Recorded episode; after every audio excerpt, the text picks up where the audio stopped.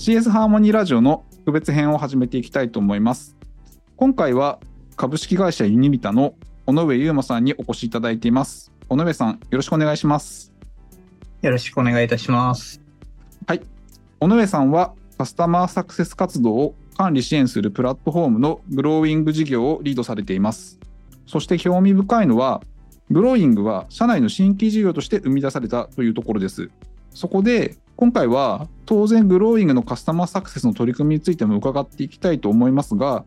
なぜカスタマーサクセス向け事業を新たに立ち上げようとされたのか、まあ、その事業化の段階からお話をしていければと思います。それでは尾上さんまずは自己紹介からお願いしてもよろしいでしょうか。はい。株式会社ユニリタという会社でですね、グローイングというカスタマーサクセスの方向けのサービスの開発提供、まあ、運用を実施しているえ事業責任者の尾上と申します。はい。えー、私はですね、あの、ユニリタという会社にですね、新卒の時から入りまして、15年間ぐらい、もうすでに経っているんですけれども、入社当初からですね、え、新規事業というところで、えー、SARS のサービスに携わっていて、で、その中でカスタマーサクセスということをやりながら、今はグローイングをそう事業化しているというような形で、えー、現在に至っているというようなものになっております。本日よろしくお願いいたします。よろしくお願いします。尾上さん、早速カスタマーサクセスとかグローイングっていう事業も、えっ、と、お話が出てきたんですけれども、これ私も別のえっ、ー、と、イベントとかのお話も伺ってて、そもそも最初にグローイング立ち上げたのっていうのは、尾上さんがユニータに入ってから、こういったビジネスやりたいっていう起案をされていって、事業を生み出してたっていうお話、え、ー、と、されていた時があったと思うので、そのあたりの、え、ー、と、経緯とかって、またちょっと改めてお話しいただければと思います。いかがでしょうか？はい。えっと、私はですね、あの、先ほども申し上げました通り、あの、2007年入社で、えー、ユニータに入ってるんですけれども、その当時ですね、IT サービス運用の、えー、方々向けのヘルプデスクのサースのエルミスっていうのを新規開発から、開発の担当として入っていました。その後ですね、開発業務の傍らサポートとかも、あの、兼務しながらお客さんの導入やったりだとか、あとはあの、ウェブマーケみたいなところでブログ書いたりとか、まあそういうようなところも、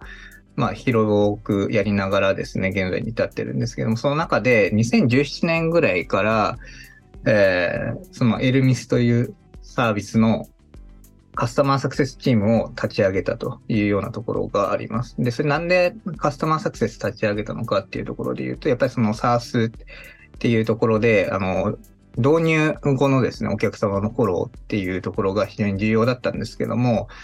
あの、どうしてもですね、人員が足りないとかで、片手間でやっていて、で、導入後のお客様のフォローっていうのが、あの、おざなりになっていて、で、結局その解約率っていうのが、あの、だんだん高まってきて、で、えー、カスタマーサクセスっていうのを、まあ、当時ですね、え、あるんだよというところで調べたら出てきましたので、じゃあそこの1000人というところで、え、チーム立ち上げますよというところでカスタマーサクセスチームを立ち上げましたと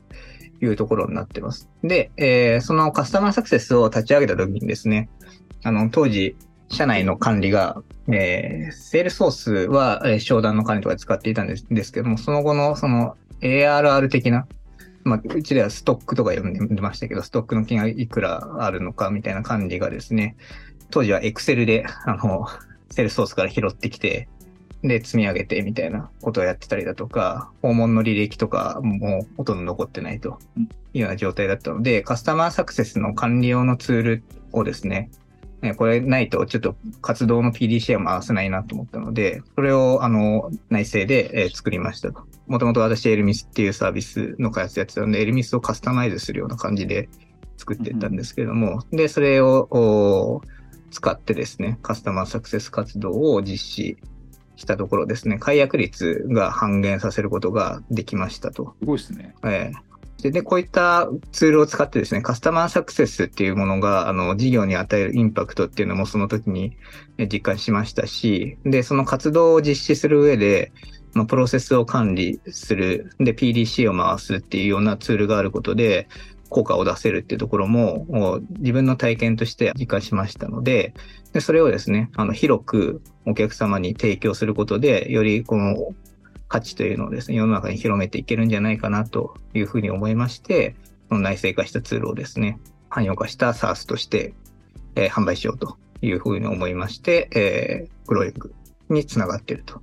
うようなところでございます。ありがとうございます。ざっと経緯を説明してもらったんですけど、まあ、いくつかやっぱ気になるポイントがあるんで、少しその話について教えていただきたいなと思います。もともと、えーと、尾上さんは、まあ、グローイングの事業の前に、まあ、エルミスという IT サービスのヘルプデスク向けの事業って言ったらいいんですかね。まあ、そちらの方をやってらっしゃって、まあ、そこでの解約率がまあやばかったっていうところが、まあ、危機感を覚えたところだと思うんですけれども、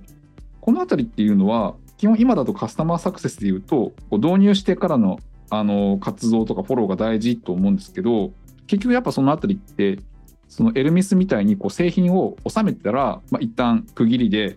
後のフォローっていうのはなかなか手厚くできなかったっていうところって、振り返ると、どの辺にそういうこう問題とか課題あったかなみたいなところって、どう思われてます？今。そうですね。あの、一番大きなところで言うと、やっぱり KPI として、その解約率とか、そういうのは設定されていなかったっていうところがありますね。ああ、なるほど。で、もともとそのお客様の導入とか担当しているサポートっていうチームはあったんですけど、うん。提供後のフォローというよりかは、その、どんどん来るお客様のオンボーディングっていうところをメインに動くようなチームでして、そこの導入支援のうん。えーこれ、請負とか、あ順位とかで実施していたんですけども、そちらの金額の方が KPI として設定されているので、まあ、結果としてですね、来る案件をいかに回していくかっていうところ、またはその新しいお客様を獲得する活動をやるっていうところに、やっぱり力がそちらに注力していってしまうというところがあったかなと思います。多分 KPI にうまく紐づいてないとこういうのってこう誰もケアしない状況になっちゃうっていうのはそうかなと思いつつもそこって尾上さんなんでやばいとか思ったりとかこれなんとかしなきゃって思ったのってどの辺に理由があるんですか？やっぱりですね、あの、サービスを提供し始めた頃てお客さん数も少ないんで、その解約がまああったとしても、そんなに事業的にインパクトがないんです。解約率が例えば、あの、10%あります。20%ありますって言っても、全体の金額からしたら、パーセンテージ的には大きく見えるんですけど、金額で見るとそんなに大きくないんで、うんうん、あんまりそこよりかは新しい案件を取ることに注力しましょうという形になってくるんですけど、やっぱりその年月が経ってお客さん数が増えてくると、そこの部分がやっぱり同じパーセンテージでもビジネス的なインパクトがすごく大きくて、で、このままの状態を放置してると、事業の成長が止まってしまうなっていうのが、その数値からも分かったので、ここはちょっともう本腰入れないとまずいなというふうに感じたところです。そういう意味だとあれですかね、尾上さんがそのあたりの事業全体をこう統括するとか、戦略とか考えなきゃいけない立場みたいなところにあったんですか？そういうことを気にされてたっていうこと事業責任者としては、あの、当時の部長がいらっしゃいましたけれども、はい。私もあの、入社当初から、そのエルミスのバージョン1のところからずっと開発に携わっていたので、開発のリーダーとかやってましたけれども、やっぱりちょっと製品への愛着 みたいなところですね。一番大きいの。はい、なるほど。それめちゃめちゃわかりますね。いい製品だからちゃんと使ってもらいたいみたいなところがあって、うん、これが解約どんどん積み上がっちゃうと、事業として危ういみたいな危機感をやっぱりその辺から持っていったっていうことなんですかね。そうですね。まあそことカスタマーサクセスって多分つながってきやすいと思うんですけど、こう出会ったエピソードとかってあったりします？そうですね。やっぱりあの、解約率、解約金額どうにかしたいというところで、はい、あの、導入後のサポートっていうのにすごく力を入れなきゃいけないなっていうのは、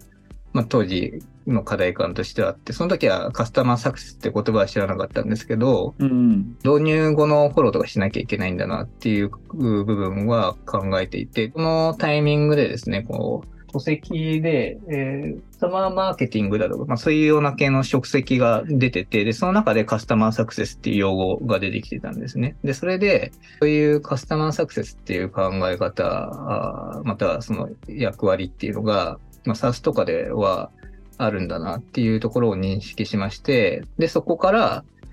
あの、カスタマーサポートっていうチームでやるよりかは、まあ、我々も SARS だし、どうせやるんだったら、そういう、あの、他の人がやったことないようなことをやった方が自分としてもモチベーション的に上がるので、なるほど。そういったところを調べて、その活動を実施する、したいというふうにしました。そういう意味だと CS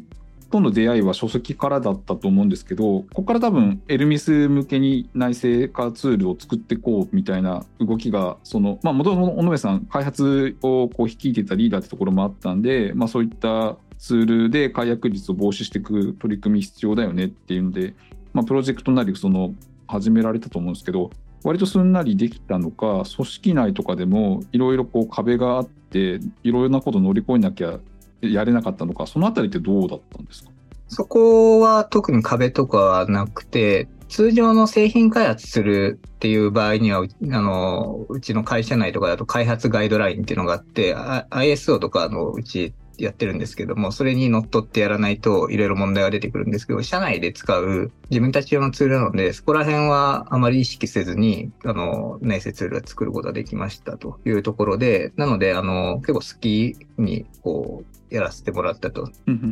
で、チームも立ち上げ当初3名ぐらいで、自分たちの思うように、まあ自分の思うように、こういう機能必要だろうみたいなのを、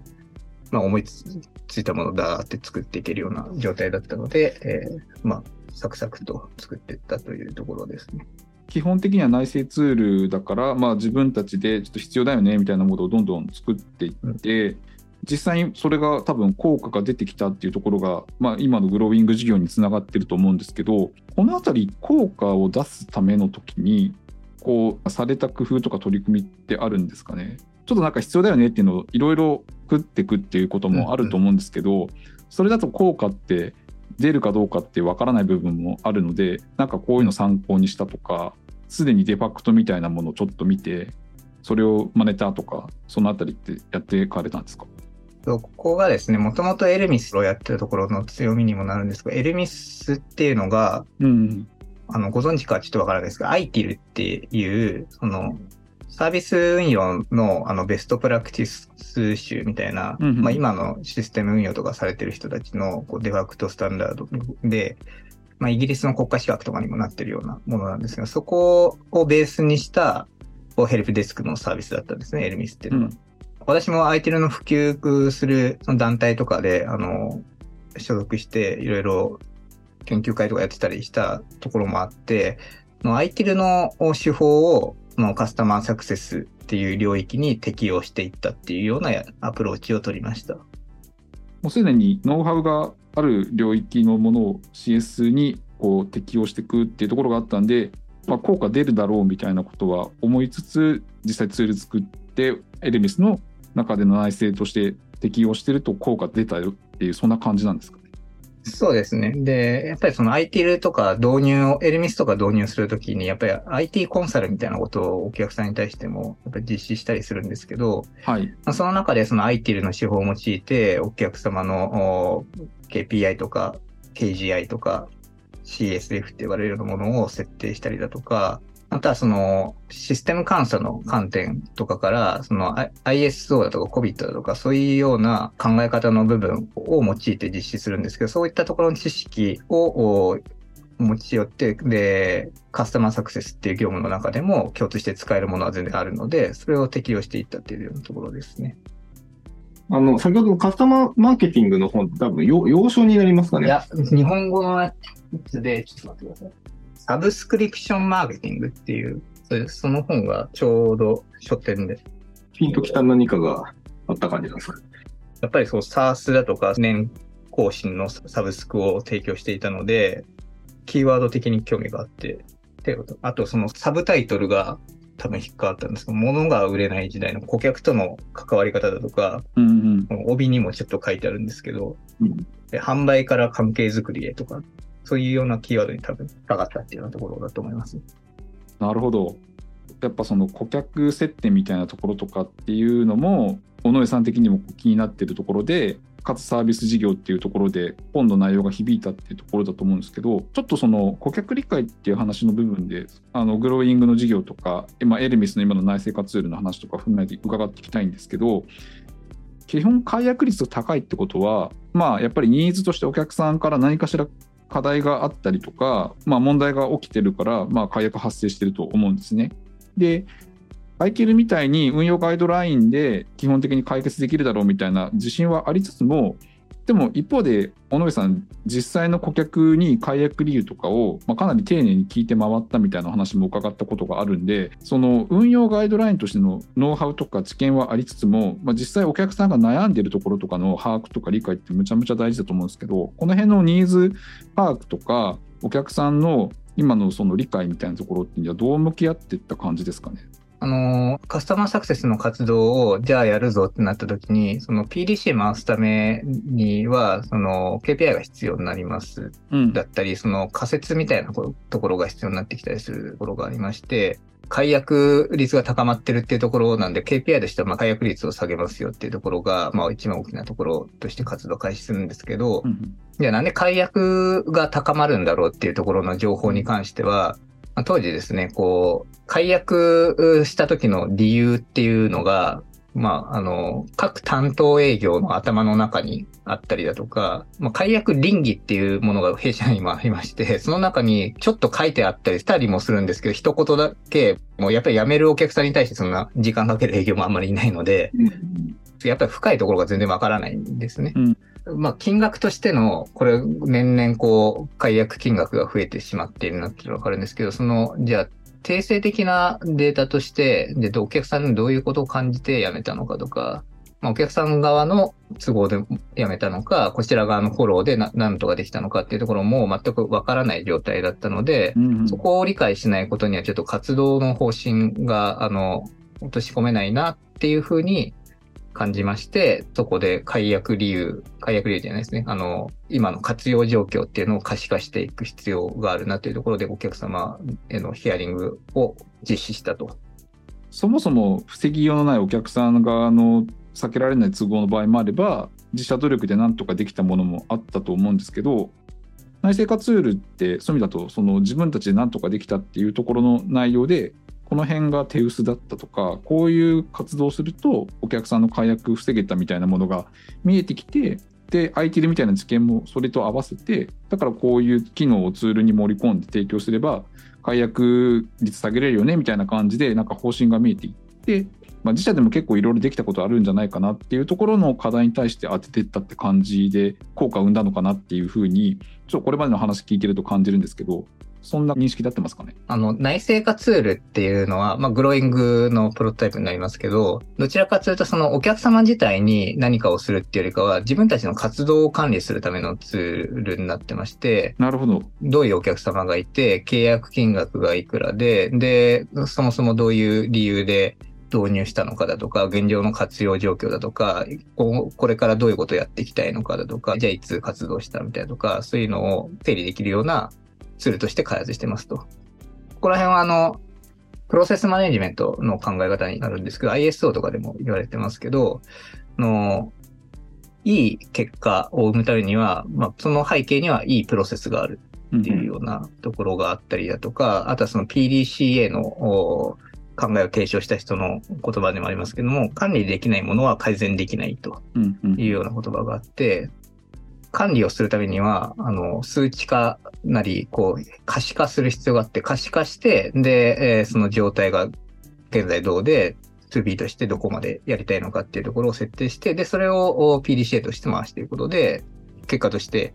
いい、えー、状態に持っていけるよっていうようなところがありましたので、それを管理するためのツールとして、その内製する、まあ、要するにグローイングを作っていると。ありがとうございます。つまりだと、もう内製化ツールがグローイングのプロトだとしたら、実際そのプロセスとかアクションもあの変えていかないと解約率下がっていかないと思うんですけどそれをもとにエルミスの中のその何でしょうマネジメントというかこうセールスとかマーケティングとか、まあ、開発のあり方みたいなものを変えていって効果を出されたっていうそんな感じなんですか？そうですね。あの、お客様の契約情報の登録格可視化するっていうところと、その問い合わせ、ヘルプデスクが、まあ、弊社にもありますけど、うん。そこからの問い合わせが、えー何月どこの会社から何件来ててとか、えーあとはその、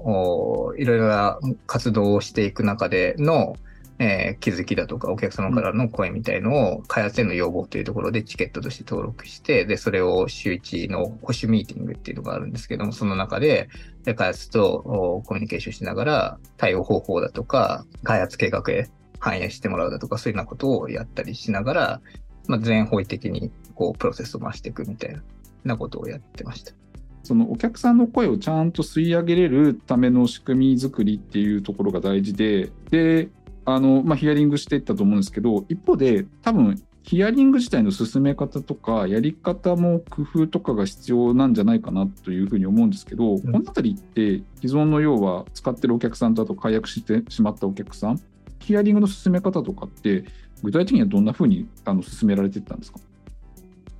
進め方としては、例えばその契約の更新のタイミングだったりで、あの、基本的にはあのうちあのアカウントセールス、提供してるサービスが何十個もあって、で、そのお客さん対の営業が張り付いてたりするんで、その営業と一緒に、あの、お客さん先にちょっと訪問するみたいな活動をして、で、まあ、多面的にいろいろこうんう状況をヒアリングする中の一つとして、エルミスの活用状況みたいなのを聞くみたいなことをやってましたと。で、あとは、その聞くときには、あの、お客様の組織の状況だとか、例えばその今年度だったり来年度の方針みたいなところだとか、組織体制の変更とかそういうのに対してあるかとかいうところから、お客さんの課題から入って、で、それの我々が提供しているサービスの中で何かできるようなこと、あの、こういう機能あるんですよとか、今使ってる機能中でこういうふうにちょっと回収加えると、あ今おっしゃられたようなことをやるのにすごい便利になると思いますよみたいなことを、えーアドバイスしたりして回るっていうようなことをやってましたね。今の話聞いてると丁寧かつ泥臭いことを地道に積み上げてやってるっていうようなことなのかなと思ったんですけど結構大変だったんじゃないですか？これ回るの。そうですね。あの、当時は、あの、ウェブミーティングとかそういうのはないので、あじゃあもう全部基本的にはお客さん先に行って訪問して伺うみたいなそんな感じだったんですか、そうですね。あの、大阪とか、はい、まで行ったりとかはして、うん聞いたりとか、全国回りました。で、基本的には、うちのおサポートの上の方の方々で、昔からこう IT のサービス提供してて、メインフレームっていう、こう、すごく大きなこう汎用機って呼ばれてる、その大きなコンピューター、銀行とかで使われてるようなもので、えーサービスとかをパッケージソフト提供してたりしたんですけど、そのサポートの中でやっぱりずっとその時代から言われてたのは、あの、お客さん先に行けと。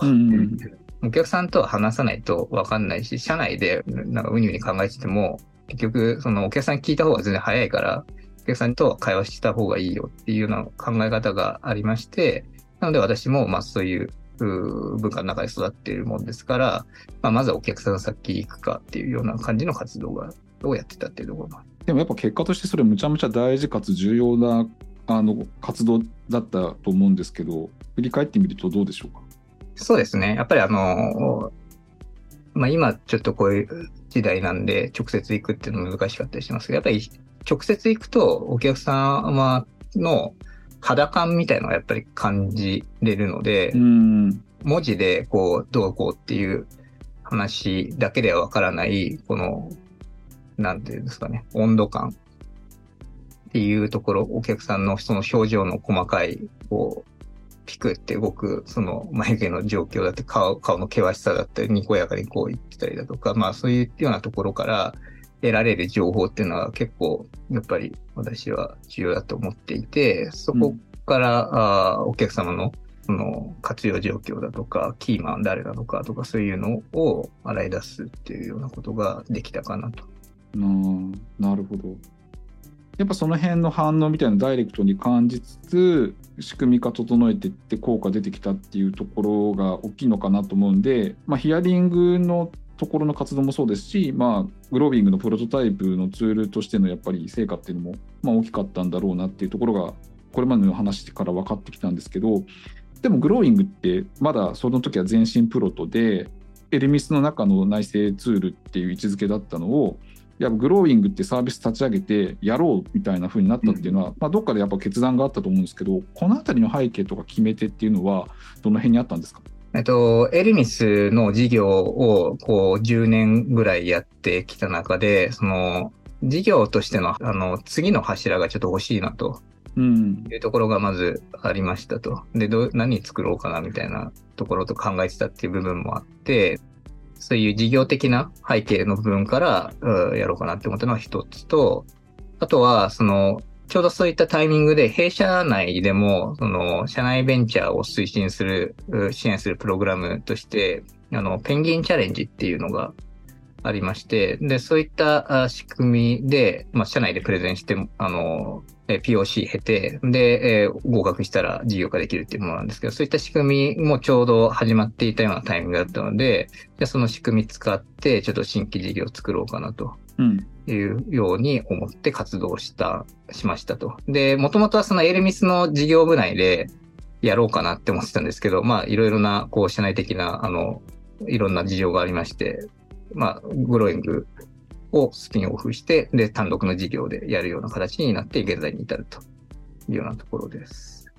じゃあちょうどそういったなんだろう新規事業を社内で起こすみたいなプログラムもあったんでそこを活用していこうっていうところはタイミング的に良かったと思うんですけどこれってそういうとあれですかね？その内製化ツール作りながらお客さんヒアリングしてるっていう先ほど伺った活動の時からすでにそのペンギンチャレンジにエントリーして活動されてた感じなんですかね？それともある程度成果出てからちょうどペンギンチャレンジっていうのが始まったんでエントリーしてもうすでに効果が実証された状態でもうほぼほぼ事業化できるところに整ってるんでやらせてくださいって言って進めた感じなんですか？どんな感じだったんですか？そのあたり。そうですね。ある程度成果は出てきているタイミングで、えー実施しましたね。なるほど。なので、これは絶対に、あの、世の中にとって必要なものになるだろうっていう確信はあったので、それで最もエントリーしました。じゃあ尾上さん的にもいけると思って出していけたっていう感じの感覚に近いんですか？そうですね。あの、仮にそこのペンギンチャレンジ内で NG って、えー言われたら、まあ言われないと思ってやってましたけど、うん 言われたら、まあ、あの、経営陣切ないな、みたいな感じで、自分のところで勝手にやろうって思ってたような感じです。なるほど NG でもやってやるぞと思ったとですねあ。そうですね。そその後はこっちでの部門内の予算の中でどうにかしてやるだけだな。うん、すごいもう熱意を持ってる段階まで事業がというかアイデアが育ってきててでちょうどそれを形にするっていうタイミングと折り重なったので、まあ、今こうグロービングっていう事業になってるけれどもカスタマーサクセス自体の取り組みっていうのはなんか小野井さんの中に強い気持ちがあって推し進めた結果それが事業化したっていうところなんだなっていうところまでがなんかお話としては伺ってきて見えてきたところですね。そうですね。ありがとうございます。ああとは、その、社内のそういうプログラムを使ったのは、やっぱりこはい。う、社内で味方を作るっていうところも、やっぱり、あの、大事だと思っていて、あの会社として、あの、新規事業を増やしたいよっていうような思惑、うーそういう思いの部分があるっていうところと、ちゃんと連動して動くっていうところの部分をやることによって、自分たちの新規事業に対しての、こう、社内のコンセンサス取って、で、えー応援してもらえるっていうような状況を作ることが大事だなと思っていて、そういうのを使ったっていう経緯もあります。その辺のなんか応援大事だなって結構気づきづらいというか俺やりたいんだみたいな風に気持ちが強いと巻き込み構造っていうよりはこう対立構造になっちゃうこともありがちな気もするんですけど尾上さん結構そう応援してもらうってこと大事って気づいてたじゃないですか。そこっはてこれまでの経験とかから気づきとかあったんですか？こういうふうに周りを巻き込むのが大事だなって思うところのうん。部分としては、プラネテスって漫画があるんですけど、うんうん。その中のセリフで結構響いたのがあって、ちょっと正確には覚えてないんですけど、あのロケットエンジンを作った人のあの話で、あいつは頭がいいみたいな話を登場人物がしていて、でそれなんでかっていうと、自分個人のロケットを作りたいっていう欲望を人類全体の欲望にすり替えたみたいな話があって、やっぱりそういう、あの、個人だけの思いじゃなくて、それが、あの、周りの人も巻き込んでやるっていうことで、こう、まあ、すり替えるって言うと言い方おかしいですけど、ちゃんとこう、のみんなの思いと自分の思いをこうすり合わせて、で、えー活動を進めていくっていうのが、やっぱり大事なんだなって、まあ、その話自体は、グーアみたいなところで書かれてますけど、うん、そういう、実際そういう話があったってわけじゃなくて、漫画の中のエピソード。で。いやでも漫画を学びにしてるってところは すごいなと思いますけど。あれですよねなんかえっとスペースデブリかなんかあの辺を掃除する人の話ですよねプランデスって。そうです、そうです。そんなところから。えー、漫画からだったんだそれはちょっと驚きですけどありがとうございますじゃあここまでで尾上さんがなぜグロービング事業を立ち上げるに至ったかっていう流れは終えたかなと思うので